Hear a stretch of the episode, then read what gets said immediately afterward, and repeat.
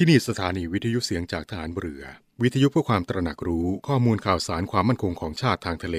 รายงานข่าวอากาศ และเทียบเวลามาตรฐาน จากนี้ไปขอเชิญรับฟังรายการ ร่วมเครือนาวีครับ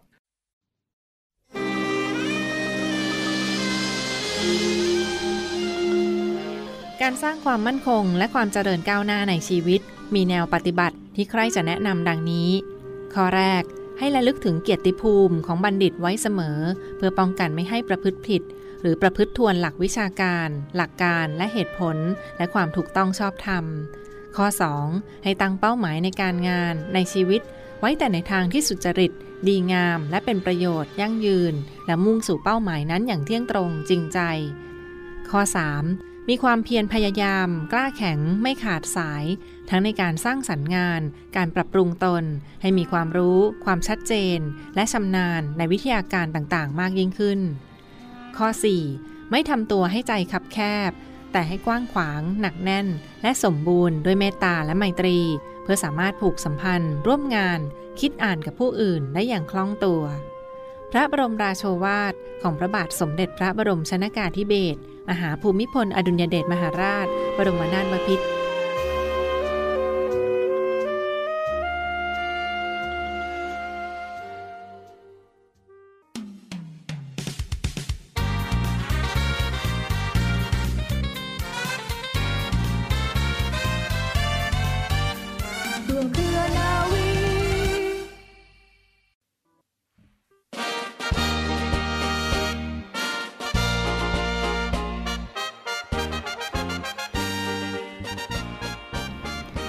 วัสดีคุณผู้ฟังทุกท่านค่ะ ขอต้อนรับคุณผู้ฟังทุกท่านเข้าสู่รายการร่วมเครือนาวี กับเรื่องราวสาระความรู้และข่าวสารที่นำมาฝากคุณผู้ฟังเป็นประจำทุกวัน วันนี้อยู่กันเช่นเคยนะคะ กับดิฉันเรือโทหญิงปณิสราเกิดผู้ค่ะสำหรับเรื่องเล่าชาวเรือในวันนี้ค่ะคุณผู้ฟัง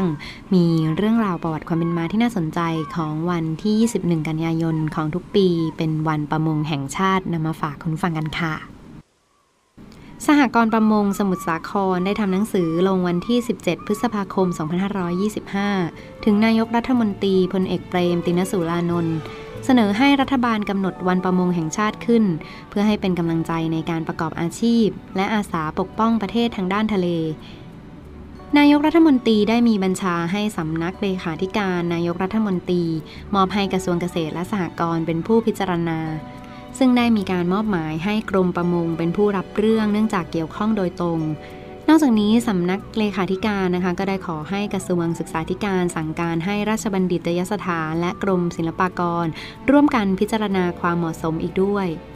กรมประมงจึงได้ประสานงานกับกองทัพเรือ และมีความเห็นร่วมกันให้วันสงการ ซึ่งประชาชนชาวไทยนั้นยึดถือเสมือนเป็นวันขึ้นปีใหม่มาตั้งแต่อดีต เป็นวันที่หยุดปฏิบัติภารกิจประจำวันในวันดังกล่าว เพื่อไปทำบุญตักบาตรปล่อยนกปล่อยปลา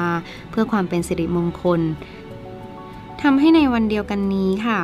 ทางราชการถือว่าให้เป็นวันขยายพันธุ์ปลาแห่งชาติไปด้วย โดยมีการสนับสนุนให้ประชาชนนำพันธุ์ปลาไปปล่อยตามแหล่งน้ำต่างๆ ในโอกาสที่เป็นวันสำคัญวันหนึ่ง ที่มีศาสนาเข้ามาเกี่ยวข้องนะคะ ตอนนั้นได้กำหนดให้วันที่ 13 เมษายนของทุกปีนั้นเป็นวันประมงแห่งชาติ เป็นการกำหนดเมื่อเดือนมกราคม 2527 เป็นต้นมา และเห็นควรให้หยุดทำการประมง มีการปล่อยปลาในแหล่งน้ำต่างๆ รวมไปถึงทะเล เพื่อเป็นการชดเชยสำหรับการที่ได้ทำประมงมาตลอดทั้งปี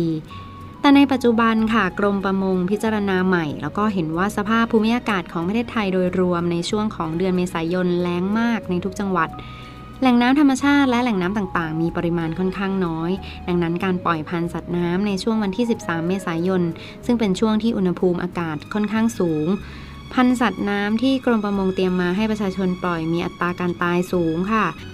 อมาเปรียบเทียบกับช่วงเดือนกันยายน ซึ่งเป็นฤดูฝนนะคะ แหล่งน้ำต่างๆ มีปริมาณน้ำมาก สภาพทางธรรมชาติเนี่ยของแหล่งน้ำเหมาะกับการเจริญเติบโตของสัตว์น้ำวัยอ่อน ประกอบกับวันที่ 21 กันยายนนั้นเป็นวันสถาปนากรมประมง ดังนั้นเพื่อเป็นการลำลึกถึงพระมหาการุณาธิคุณของสมเด็จพระปรมินทรมหาประชาธิปก ปกเกล้าเจ้าอยู่หัวที่มีพระราชองค์การ เมื่อวันที่ 21 กันยายน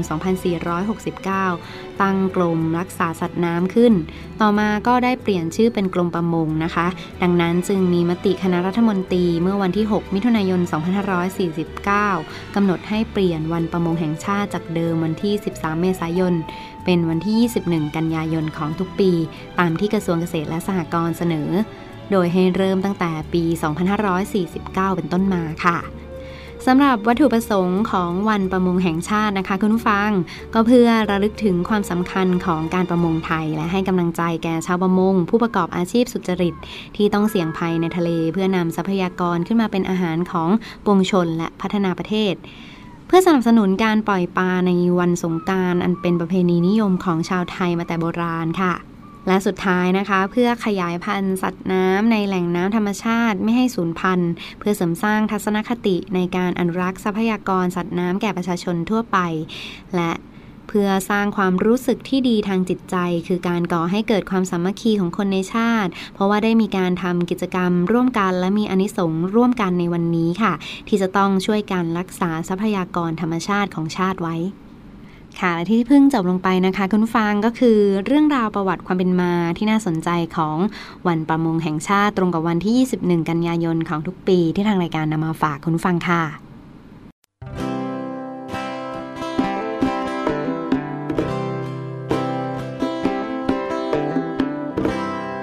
วันย่อแสงอ่อนแรงลงแล้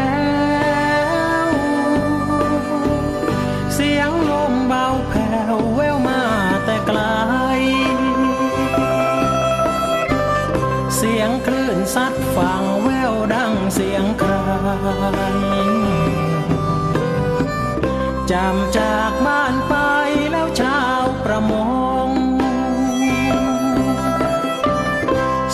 สิ้นเสียงสั่งและฟังลับหาย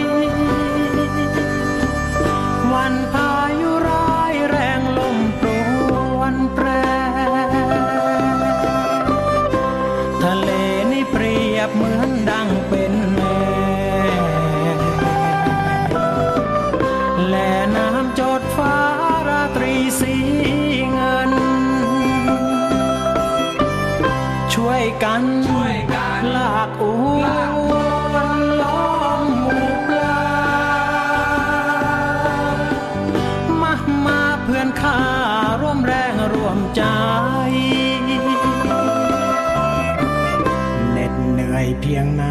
เหนื่อยกายพอทน ลูกเมียมองมนสู้ทนเฝ้าคอย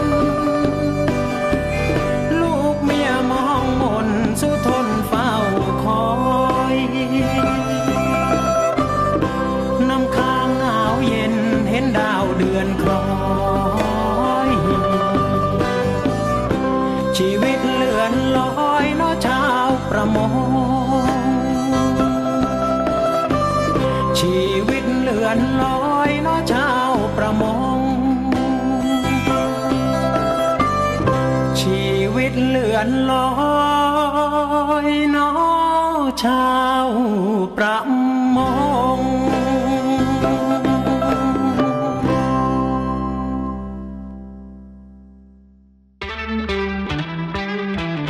รู้หรือไม่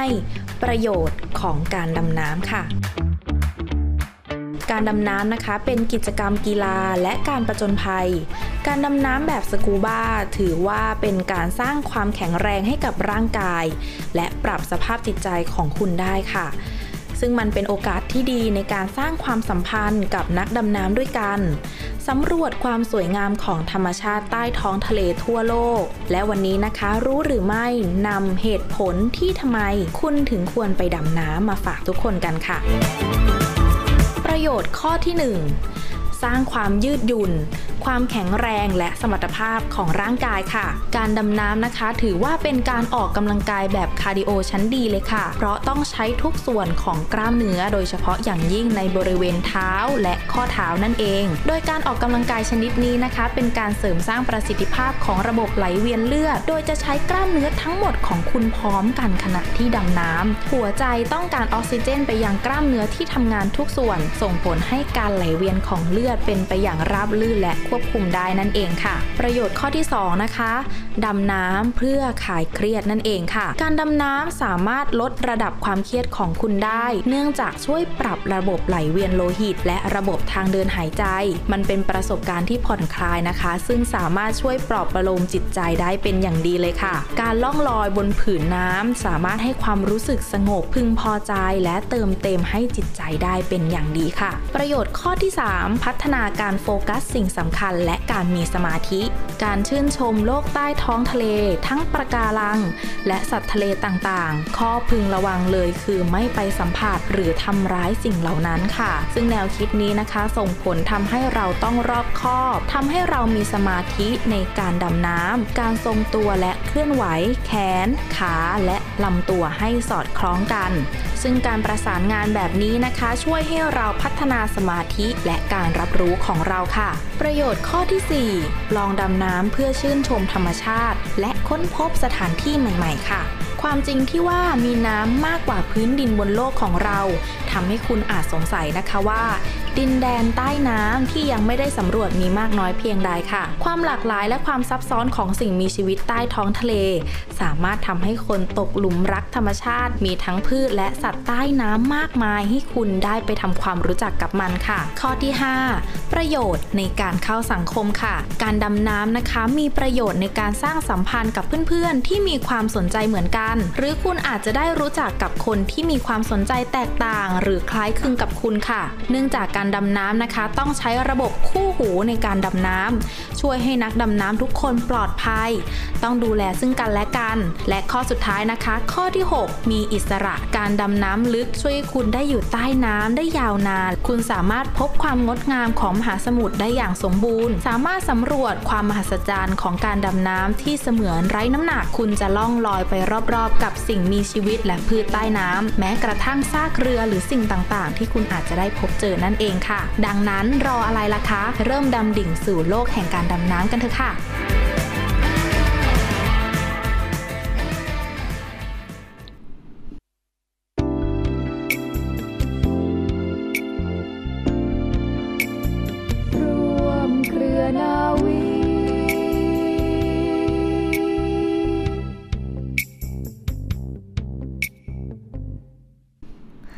ต่อเนื่องกันในช่วงนี้กับข่าวสารจากกองทัพเรือ รายการร่วมเครือนาวี รับฟังผ่านทางสถานีวิทยุเสียงจากทหารเรือ สทร 15 สถานี 21 ความถี่ทั่วประเทศไทย และที่เว็บไซต์นะคะ www.voiceofnavy.com และ www. เสียงจากทหารเรือ .com ค่ะ รับฟังย้อนหลังกันได้ เช่นเดียวกันที่แอปพลิเคชัน Podcast และ Spotify เพียงพิมพ์คำว่าเสียงจากทหารเรือ เสียงจากทหารเรือพอดแคสต์และ Spotify นะคะ วันนี้มีอีกหนึ่งบรรยากาศภารกิจของทหารเรือมาฝากคุณฟังกันอย่างต่อเนื่องเป็นเรื่องราวของ เรือหลวงปิ่นเกล้า เรือหลวงปิ่นเกล้าที่ผ่านมาในวันที่ 8 กันยายนนะคะก็เป็นโอกาสครบรอบ 63 ปี การขึ้นระวางประจำการของเรือหลวงปิ่นเกล้าในครั้งนี้ค่ะที่ผ่านมาพลตรีสมบัตินาราวิโรธผู้บัญชาการกองเรือฟริกเกตที่ 1 กองเรือยุทธการ ได้เป็นประธานในพิธีทำบุญเรือ ครบรอบ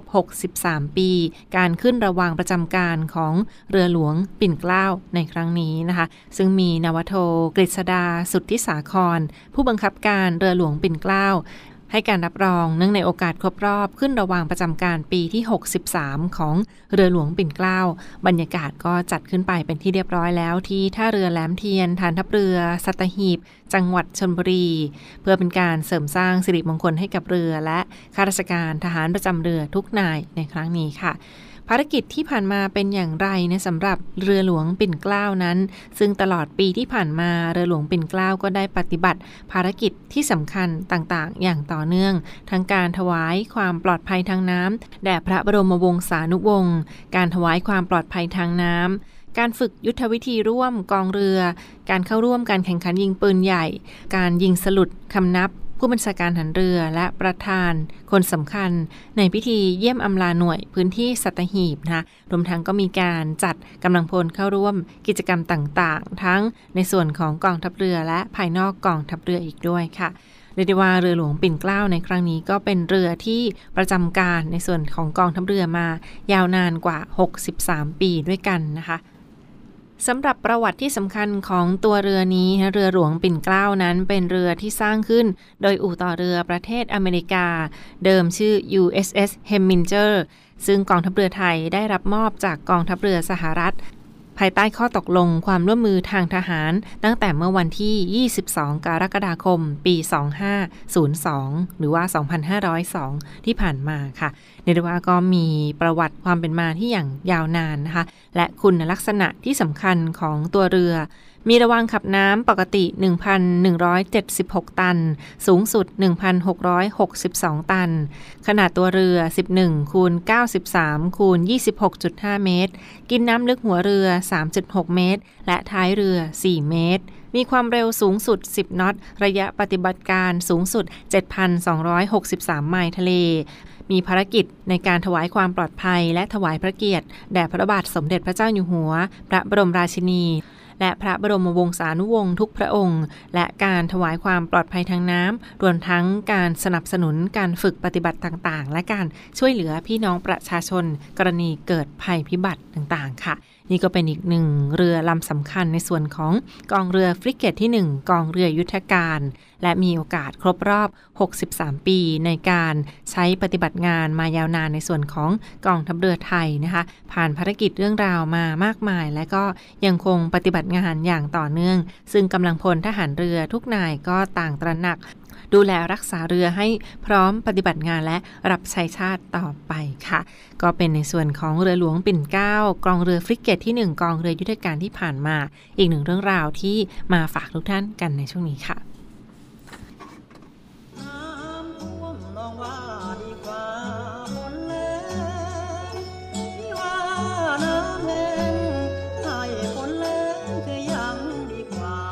ท่วมหรือแหลง เราจะไม่ทิ้งกัน กองทัพเรือได้จัดตั้งศูนย์บรรเทาสาธารณภัย เพื่อช่วยเหลือพี่น้องประชาชนในพื้นที่เสี่ยง โดยให้หน่วยงานกองทัพเรือ จัดกำลังพลและยุทธปกรณ์ พร้อมให้ความช่วยเหลือพี่น้องประชาชนทันทีอีกทั้งได้จัดตั้งหมู่เรือบรรเทาสาธารณภัยกองทัพเรือ ให้การช่วยเหลือพี่น้องประชาชนที่ประสบภัยทางทะเลอีกด้วย ขอรับความช่วยเหลือจากกองทัพเรือได้ที่ หน่วยทหารเรือที่ใกล้ที่สุด หรือสายด่วนกองทัพเรือ 1696 สายด่วนกองทัพเรือ 1696 ได้ตลอด 24 ชั่วโมง ยามสงบเตรียมรบไว้พร้อมสับ เพื่อจะรับปริปูมิรู้ขาม พร้อมช่วยรัฐพัฒนาทุกเขตขามบรรเทาความเดือดร้อนให้ผ่อนเบา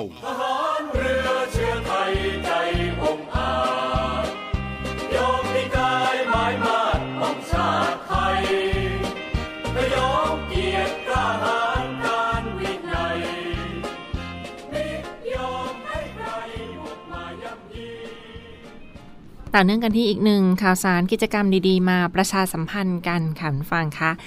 24 กันยายนวันมหิดลนะคะ 24 กันยายนวันมหิดล ในส่วนของคณะแพทยศาสตร์ ศิริราชพยาบาล มหาวิทยาลัยมหิดล จึงขอเชิญชวนท่านผู้มีจิตศรัทธาร่วมบริจาคเงินสมทบทุน เพื่อบุรณะปฏิสังขรณ์และบำรุงการแพทย์สาธารณสุขของไทยในครั้งนี้ค่ะ 24 กันยายนวันมหิดลตามรอยพระบาทสมเด็จ พระมหิตลาธิเบศอดุลยเดชวิกรม พระบรมราชนก พระบิดาแห่งการแพทย์แผนไทย ด้วยการเป็นผู้ให้นะคะการบริจาคเพื่อนำไปช่วยเหลือผู้ป่วยด้อยโอกาสในส่วนของโรงพยาบาลสิริราช ซึ่งก็ครบรอบในปีนี้เช่นเดียวกัน 24 กันยายน วันมหิดลในครั้งนี้ สนใจสามารถร่วมบริจาคได้หลากหลายช่องทางนะคะ ทั้งโซเชียลมีเดีย ช่องทางออนไลน์ Facebook Fanpage วันมหิดล และในส่วนของสิริราช โรงพยาบาลสิริราชนะคะ และก็มีบริจาคผ่านแอปพลิเคชันที่มีบัญชีเงินฝากทั้งการสแกนผ่าน QR code e-donation และก็ลดหย่อนภาษีในนามของเจ้าของบัญชี บริจาคได้เรื่อยๆ ตั้งแต่ช่วงนี้เรื่อยไปถึง 31 ธันวาคม 2565 นี้ค่ะ สนใจสามารถร่วมบริจาคได้ในครั้งนี้เช่นเดียวกัน หรือว่าท่านใดที่สะดวกเดินทางไปได้ด้วยตนเองนะก็เดินทางไปได้ที่สิริราชมูลนิธินะคะสิริราชมูลนิธิ หรือโรงพยาบาลสิริราช กรุงเทพมหานคร เช่นเดียวกัน ที่ตึกมหิดลบำเพ็ญชั้นที่ 1 โรงพยาบาลสิริราช ซึ่งเขาก็เปิดทุกวันจันทร์ถึงวันศุกร์เวลา7โมงครึ่งถึง5โมงเย็นโดยประมาณนะคะและถ้าวันหยุดราชการก็เปิดตั้งแต่8โมงครึ่งถึง4โมงครึ่งโดยประมาณเช่นเดียวกันที่โรงพยาบาลสิริราช และในส่วนของศูนย์ต่างๆ ที่เปิดรับบริจาคค่ะ ก็มีสิริราชปิยมหาราชการุณ ชั้นที่ 2 โซน B เปิดทุกวันนะคะ ศูนย์การแพทย์การจนาพิเศษ ชั้น G ทุกวันจันทร์ถึงวันศุกร์เช่นเดียวกันค่ะ แต่ถ้าบริจาค 300 บาทขึ้นไปได้รับธงวันมหิดล พร้อมเสาเป็นที่ระลึกนะคะ ซึ่งในปีนี้ก็เป็นธงสามเหลี่ยมตราสัญลักษณ์วันมหิดลธงผืนสีม่วง